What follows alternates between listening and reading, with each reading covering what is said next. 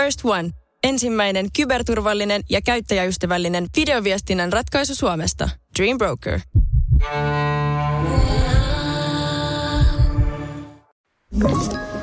Tämä on Podplay alkuperäissarja.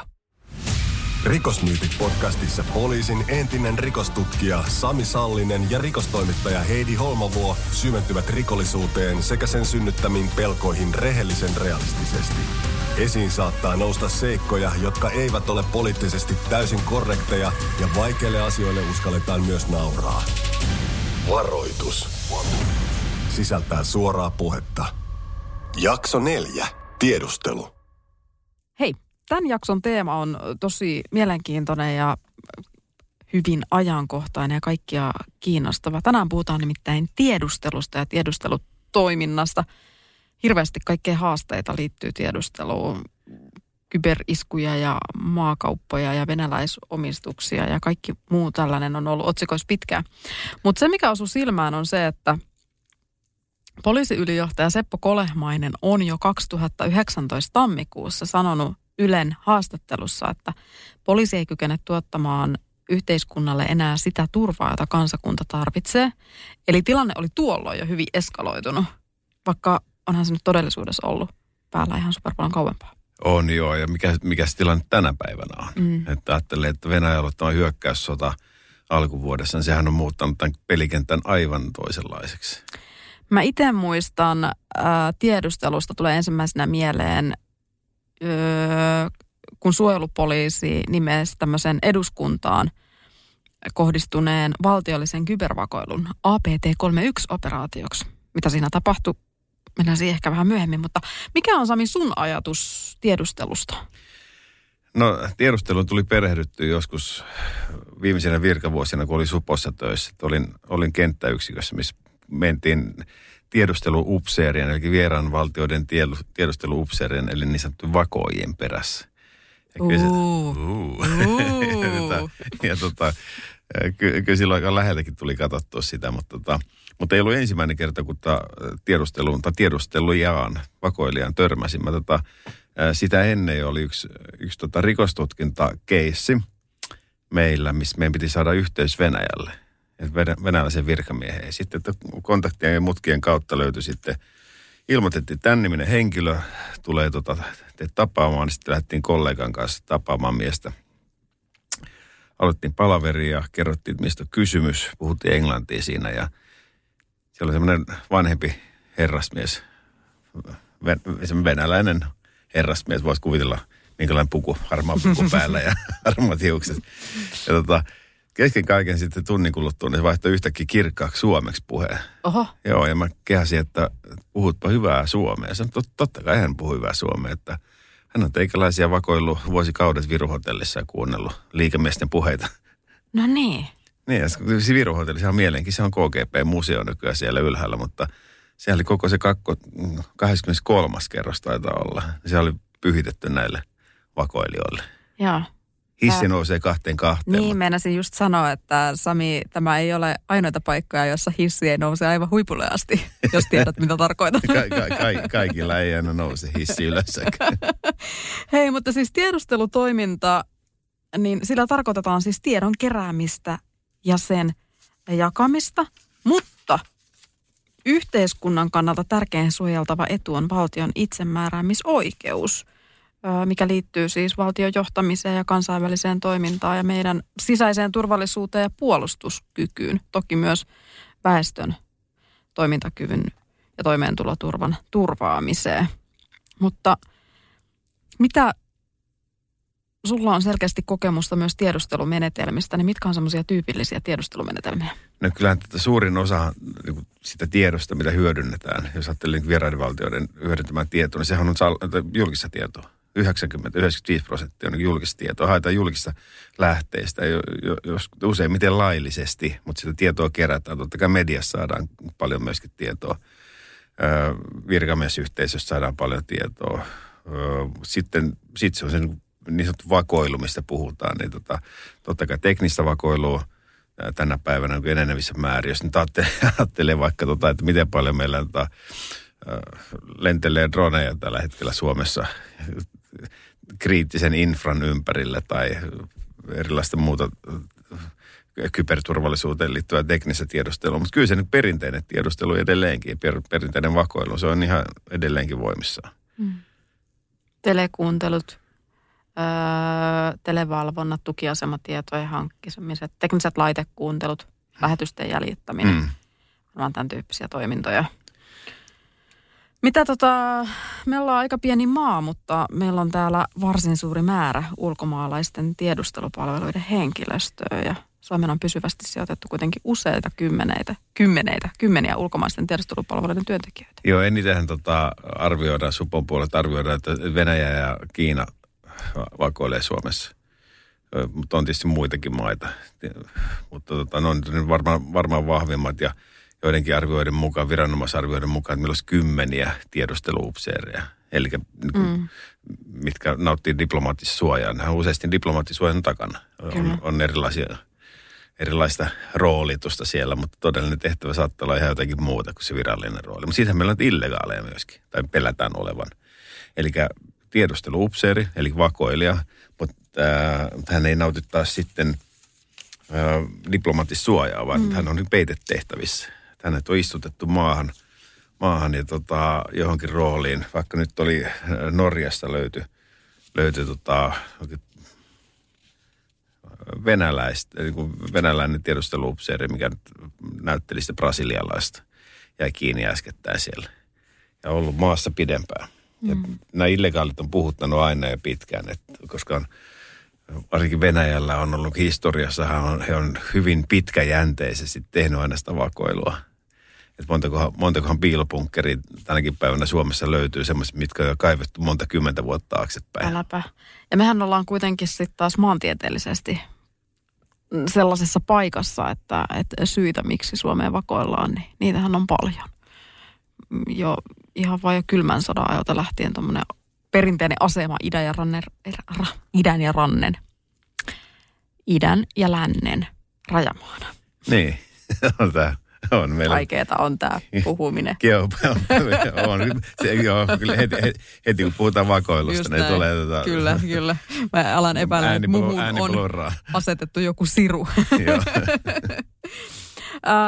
sellainen, mikä on ollut jossain vaiheessa tosi paljon julkisuudessa, mikä löyt- tai linkittyy tosi vahvasti tiedusteluun ja, ja Venäjälle, niin on Airiston helmi. No se on. Se on nimittäin siinä mielessä mielenkiintoinen yritys, että Airiston Helmi ei ole koko elinkaarensa aikana harjoittanut päivääkään aitoa matkailutoimintaa. Eli sitä toimintaa, jota varten koko hiton Airiston Helmi on siis ostettu venäläisomistukseen. Ja tota, ne ei ole tarjonnut matkailupalveluita, joita he kymmenen vuotta sitten kuitenkin Suomelle lupasi matkailubisneksen sijaan venäläistaustainen Airistohelmi on keskittynyt saarikauppoihin Suomelle strategisesti tärkeillä saaristomeren syvävesialueilla. Ja yhtiö on hankkinut vuosia kestäneellä projektilla omistuksensa saaria ja armeijan aluksia huikeaksi maalailemansa matkailuliiketoimintavision varjolla. Niin onhan tämä pikkusen huolestuttavaa. Niin matkailuhan se on se sukellu, sukellusvenen matkailukenttä. On, tässä oli joku venäläisomistaja, joka sanoi, että se hankkine sen takia, että se tykkää uida ja omistamiensa eri laitureiden välillä tai jotain tämmöistä selitys taisi olla. Syvissä vesissä. Syvissä vesissä tykkää uida. Mutta tota, ää, mitä nyt me ollaan käyty läpi sitä, että, että, että mit, mit, niin kuin, mi, minkälaista tiedustelua Suomeenkin kohdistuu, mutta miten menee värväys näissä hommissa? Joo, siis sehän liittyy siihen perinteiseen tiedusteluun, just, tai vakoiluun, tiedustelu ja vakoiluun. Mm. Mä tota juttelin, juttelin sotilastiedustelun, tai ei, sotilastiedustelusta eläköityneen sotatieteiden tohtori Vladimir Pansinin kanssa ja – käytiin keskustelua tuosta ylipäätään niin kuin vakoilusta, että miten se on muuttanut muotoonsa, kun aikaisemminhan parikymmentä vuotta taaksepäin kylmässä sodassa lähtien niin vakoiluhan liittyi ideologiaan tai politiikkaan.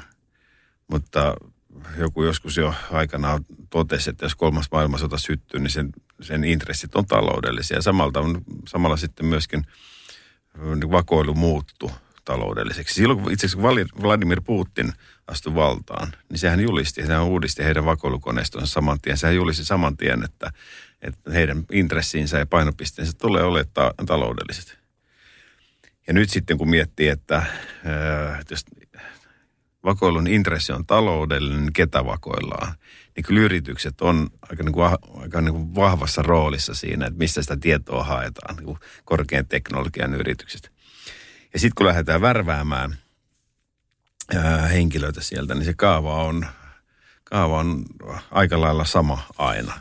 Löydetään sopiva kohde, sitten sitä kohdetta lähestytään, sitten sen kohteen kanssa yritetään ystävystyä, ää, löy- löydetään samanlainen urheiluseura tai virkkausklubi tai mikä tahansa, mikä se harrastus toimii. Voidaanko mut värvätä? kenet, Virkkausklubista. ke- kenet, ta- kenet tahansa voi värvätä, tai ainakin yrittää värvätä. Hankkiudutaan lähelle sitten, huomataan, että meillä on yhteisiä intressejä ja sitten pyritään tulemaan ystäviksi. Eli tämä on tämmöinen niin treffipalsta kaava. Ja sitten kun tullaan ystäväksi, niin sitten ruvetaan tekemään tämmöisiä pieniä ää, palveluspyyntöjä. Mä annan sulle jonkun lahjan ja odotan, että sanat mulle lahjan ja pyydetään jotakin, ää, että voiko se toimittaa sun työpaikalta vaikka tehdä vuosikertomuksen, jotakin täysin vaaratonta ja viatonta, minkä sä toimitat. Ja pikkuhiljaa sitten koukutaan lisää ja lisää ja sitten pyydetään sitä ää, luottamuksellista tietoa. Sitten kun sä oot sen yhden kerran sen luottamuksellisen tiedon antanut, niin sitten sä oot koukussa. Mm. Totta kai sä hyödyt jotakin siitä myöskin, mm. mutta, mutta selkeä sä oot koukussa. Mikä sun villi arvio on, kuinka paljon tätä oikeasti tämmöistä niin kuin värväys hyväksikäyttöä tapahtuu tällä hetkellä? No se olisi kyllä mielenkiintoinen tietää, koska kyllähän se tapahtuu, että jos ajattelee niin kuin sitä niin kuin tiedustelun määrää ja vakoilun määrää, mitä Suomessa tehdään, että jos meillä on kymmeniä, kymmeniä vakoja täällä surraa, niin tai jonkinlainen äh, tulosvastuu niilläkin on sitten omille esimiehille ja omalle emämaalle, niin että ei ne ihan huvin vuoksi täällä mm. ajelle ympyrää. Et jotakin, jotakin äh, he pystyy tuottamaan, jos se pystyy tuottamaan jotakin, niin se, se on mitä ilmeisimmin, se on laittomasti hankittu tieto. Mulle jäi jostain meidän keskustelusta joku aika sitten mieleen, kun sä sanoit, että, että Suomessa on tällä hetkellä kadulla vakoja enemmän kuin tavallisia ihmisiä. No, no, no, tota, no ainakin niin, että päät kilkkaa yhteen, että en mä tiedä miten paljon, miten paljon oikeasti mutta, mutta on, ajattelin niin Suomen, Suomen kokoinen maa, niin että kyllähän me sillä on, eihän tavallinen kansalainen näe sitä. Ethän sä ymmärrä sitä, että, että jos siellä vakoilija, ja, vakoilija heiluu diplomaattistatuksella ja kerää tietoa tai lähestyy ihmisiä, niin eihän sitä nyt ajatelleeksi, että kyseessä on vakoilu. Mm. Onpas se, onpas se miellyttävällä tavalla kiinnostunut minä työ, työ, työnantasteeni. On tällaista näkyvää tai selkeästi tämmöisiä ihmisiä, jotka näetään, mutta tosi paljon vakoilua tapahtuu siis verkossa. Mä mainitsin ihan alussa sen APT-31-operaation. Muistaaksä Sami, mistä siinä on kysymys? Ää, se liittyy Kiinan valtioon. Mm-hmm. Eduskuntaan kohdistui tämmöinen valtiollinen kybervakoiluoperaatio, jossa yritettiin tunkeutua ja ilmeisesti onnistuttiinkin jollain tasolla niin eduskunnan tietojärjestelmiin. Ja suojelupoliisi nimestän tämmöiseksi APT-31 kybervakoiluryhmäksi. Ja he on yhdistetty useiden verkkosivujen mukaan Kiinan valtioon. Törkeä rikoksen tunnusmerkistö täyttyi ja, ja tota, eduskunnan omassa teknisessä selvityksessä kävi ilmi, että tunkeutuja oli päässyt näihin järjestelmiin käsiksi. Ei ole ollut ehkä ihan sattumaa eikä vahinko, että tämä on juuri kohdistunut eduskuntaan. Niin, voisi kuvitella, että jollakin on kiinnostusta, että mitä siellä päätetään ja minkälaisia päätöksiä siihen valmistellaan. Niin, haetaan, ja, ja kuka päättää mitä Niin, päättää. haetaanko tietoa vieraanvaltion hyödyksi vai halutaanko vahingoittaa Suomea, niin on varmaan kaksi ydinkysymystä. On ja sitten, että liittyy sitten poliittiseen vakoiluun tai sitten niin yrityksiin kohdistuva vakoiluun, että näähän hakee heikkoa linkkiä. Ne ha- hakee semmoista heikkoa kohdetta, helppoa kohdetta itselleen taas. Sitten jos, jos tavoitteena on tiedon saanti, niin sun täytyy yrittää kalkuloida, että, että kuka tästä ihmismassasta on sellainen, kenellä sä pystyt sitä tietoa saamaan. Ja kyllä teknisen vakoilun avulla kuitenkin pystytään näkemään se, että, että minkälaisia mielipiteitä tai näkemyksiä ihmisillä on ja miten heihin pystyy vaikuttamaan. Mm. Ja totta kai haketaan myös niitä heikkoja kohtia. Mm. Sen takia se Viruhotellissakin oli kamera ja, kamera ja tota, mikrofoni. Että tiedetään, että kuka tekee, mitä tekee, kenen kanssa ja mitä ne puhuu. Kyllä.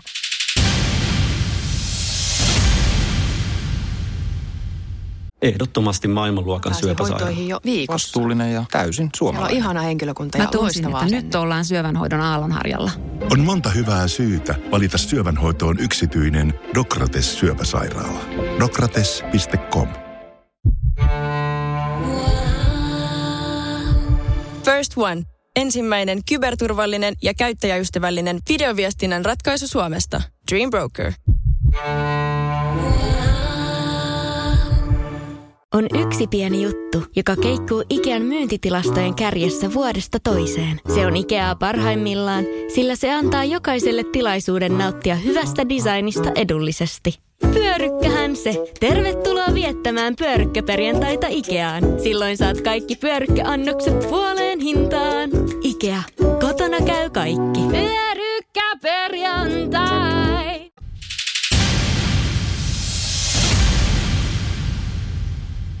Me jotenkin helposti saatetaan ajatella, että vakoilu- ja tiedustelutoiminta liittyy vaan just eduskuntaan tai tämmöisiin tahoihin, mutta sehän liittyy, tämä on hyvin laaja-alaista ja liittyy kaikkiin elämäosa-alueisiin, turvapaikanhakijoihin, kaivosyhtiöihin, kiinteistöjen, maa-alueihin, puolustuskyky, huoltovarmuuteen, yhteiskunnan toimintavarmuuteen. Nämähän on kaikki sellaisia asioita, jotka jollain tapaa koskettaa kuitenkin meistä kaikkia. Ää, mitä me ollaan mieltä tästä päällä olevasta sotatilanteesta ja sen näkymisestä Suomen tiedusteluun? Kysyin sun mielipidettä. Mulla on ihan sama mikä on fakta, mutta kysyin sun mielipidettä. Mie- mielipiteitä aina löytyy. Meillä jokaisella joku mielipide asiasta, mutta Mun vastaus on NATO. No, vastaus on NATO. Mutta kyllä varmaan että siinä vaiheessa, kun tota Venäjä Ukraina hyökkäsi ja meidän ruvettiin se NATO, NATO-keskustelu kiihtyi, niin uskon, että on kyllä niin kuin kaikki maassa olijat, olleet vakoilijat ja tiedusteluupseerit, ne on kyllä ylityöllistettyjä siinä, että ne on yrittänyt saada jonkinlaista tilannekuvaa siitä, että mihin tämä on menossa. Ja kyllä varmaan joku, joku paniikki jossakin iski, että kun eihän, eihän kukaan uskonut, että niin kuin Suomessa, jos katsoo Suomen poliittista historiaa, niin semmoisella niin rytinällä, semmoisella vauhdilla yhtäkkiä lähdetään, äh, lähdetään NATOon. Niin äh, kyllä varmaan voisin kuvitella, että semmoinen tiedustelupiikki kyllä siihen aikaan on ollut. Mutta Mm. sen jälkeen nyt sitten, kun tätä äh, päät- päätös on tehty ja odotellaan, että Turkikin meidät hyväksyy sinne, niin, tota, niin, niin tota, kyllähän se on sillä tavalla peli menetetty sitten että vakoilijoiden osalta.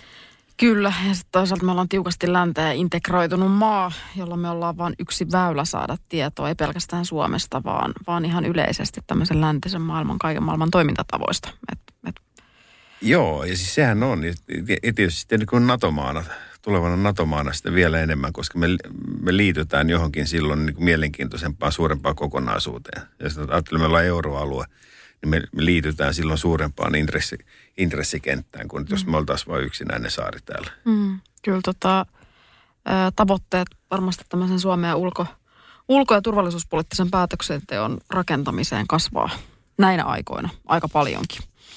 Ää, no, hyödynnetään kaikkia informaatiokanavia ja metodeja ja, ja kyse ei ole pelkästään tällaisesta kuitenkaan niin kuin, voisiko sanoa ehkä terrorismin torjunnasta.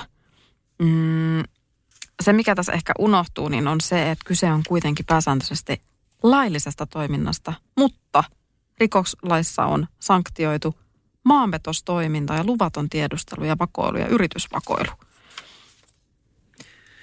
Joo, varsinkin tuo yritysvakoilinta on niin lähe, läheinen aihe, jos ajattelee taas takaisin tähän niin taloudellisiin intresseihin.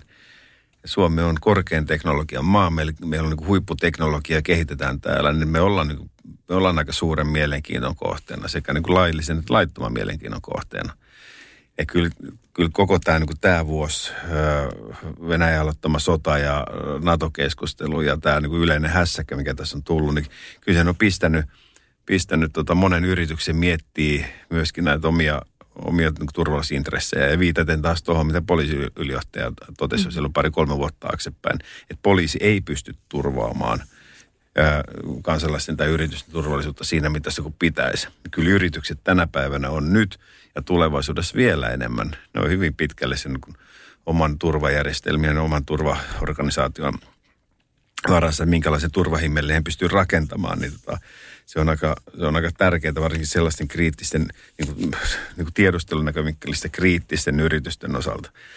Ja, ja, ja juttelin tuossa yhden ja, turvallisuusalan yrityksen SN Securitin kanssa, niin kysyin heiltä, että miten, miten tämä tilanne näkyy heillä. Ja näkyyhän se. No näkyy kyllä. Tietysti maailmantilanteen johdosta yritykset on alkanut varautua esimerkiksi tarkkailuun vakoiluun entistä enemmän. Ja jo valmiiksi kasvussa olleeseen kysyntään on tullut tämän vuoden aikana selkeä nousu entisestään, muun muassa TSM-palveluille. Myös avainhenkilöiden turvallisuutta ja valmiutta parantaville palveluille on ollut kasvavaa kysyntää. Halutaan, että valmius ja suunnitelmat esimerkiksi henkilöturvan palveluiden käyttämiseen löytyy ennakkoon, eikä vasta silloin, kun tarve on syntynyt. Silloin ollaan jo tietysti pahasti jäljessä ja ennakoivat toimenpiteet jää aika vähäiseksi. Toi, äh, tuossa äänessä oli ta, äh, firman toimitusjohtaja Omar Sadamia, tuo TSCM, mihin hän viittasi tuossa noin, niin on siis äh, on tämmöisen teknisen kuuntelun paljastamismenetelmä. Ja se vaan kertoo tästä ajasta mun mielestä, että, että miten yritykset joutuu varautumaan tänä, tänä päivänä että muuttuneeseen tilanteeseen. Äärimmäisen mielenkiintoinen teema, äärimmäisen mielenkiintoinen yritys heille.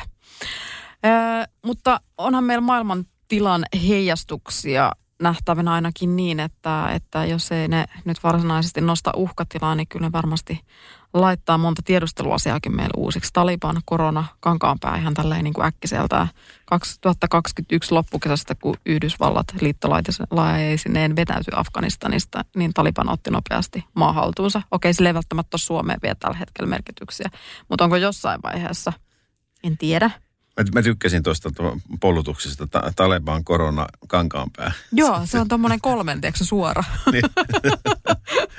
Mutta tultiin silleen, niin kuin lähdettiin kuitenkin aika korkealta ja sitten tultiin Suomen kankaan päähän. No kyllä. Joo.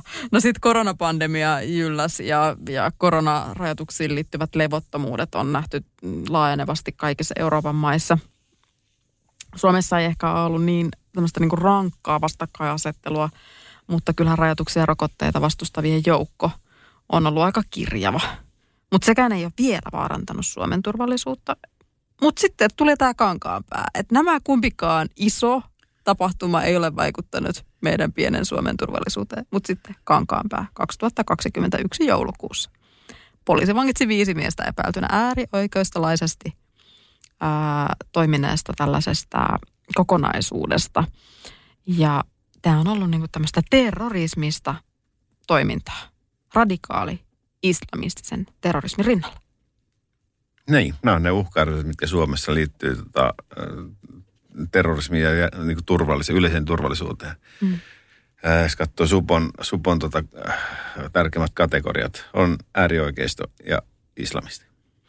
Sitten yksi, mikä herättää tosi paljon tunteita, on pakolaisvakoilu. Siitä ei puhuta paljon. Siitä ei puhuta se ei ole Suomessa rikos. Varmaan sen takia siitä ei puhuta paljon. Kato, just näin.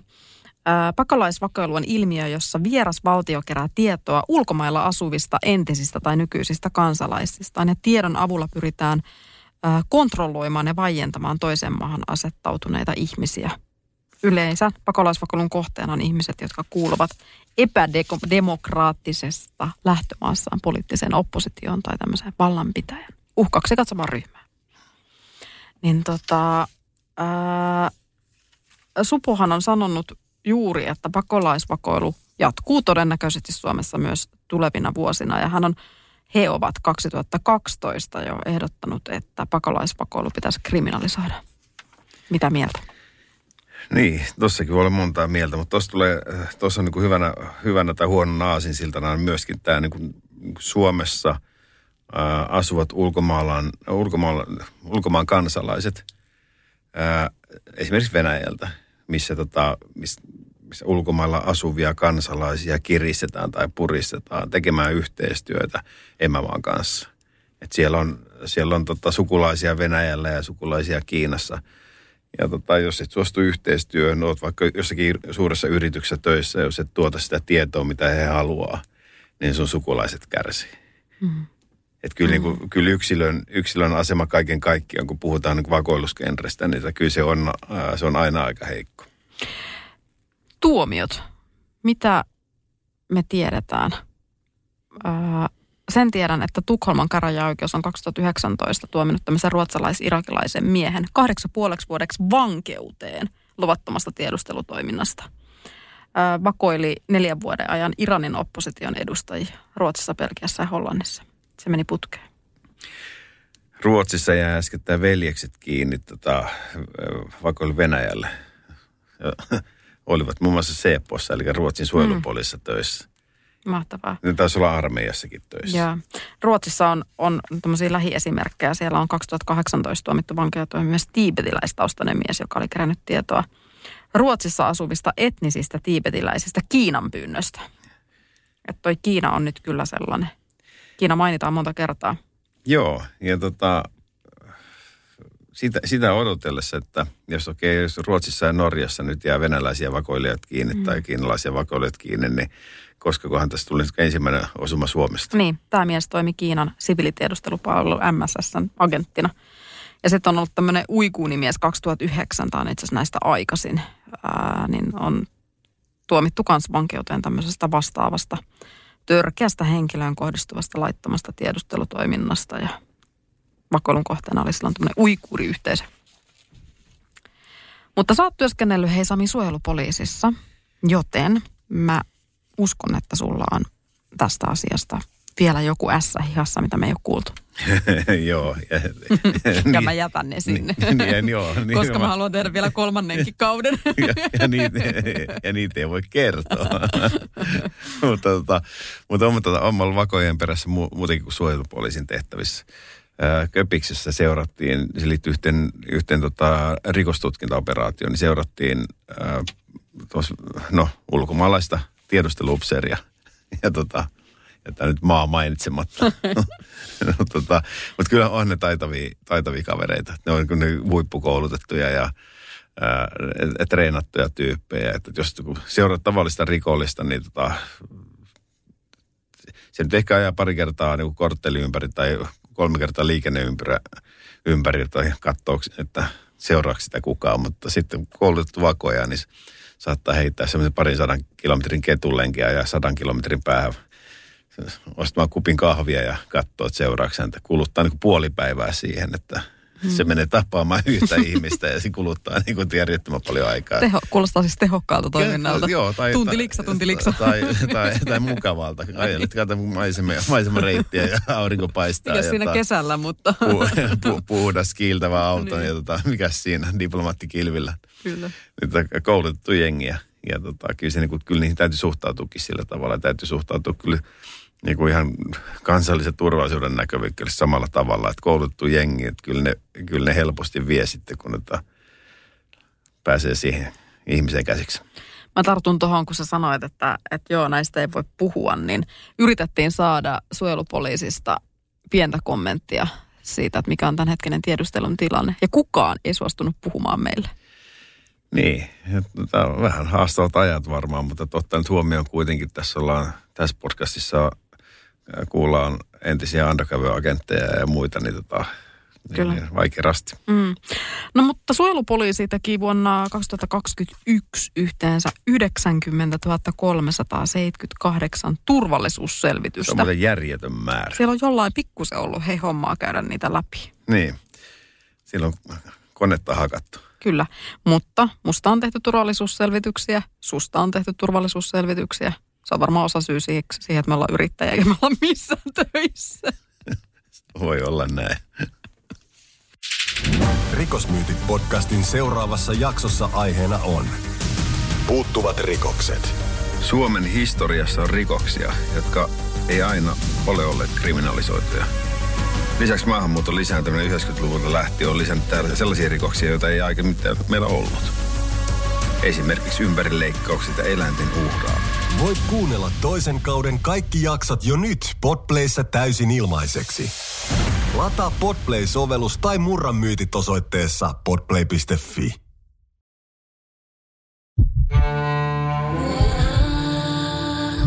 First One. Kaikki viestintäsi yhdellä sovelluksella – kyberturvallisesti ja käyttäjäystävällisesti. Dream Broker. On yksi pieni juttu, joka keikkuu Ikean myyntitilastojen kärjessä vuodesta toiseen. Se on Ikeaa parhaimmillaan, sillä se antaa jokaiselle tilaisuuden nauttia hyvästä designista edullisesti. Pyörykkähän se! Tervetuloa viettämään pyörykkäperjantaita Ikeaan. Silloin saat kaikki pyörykkäannokset puoleen hintaan. Ikea. Kotona käy kaikki. Pyörykkäperjantai!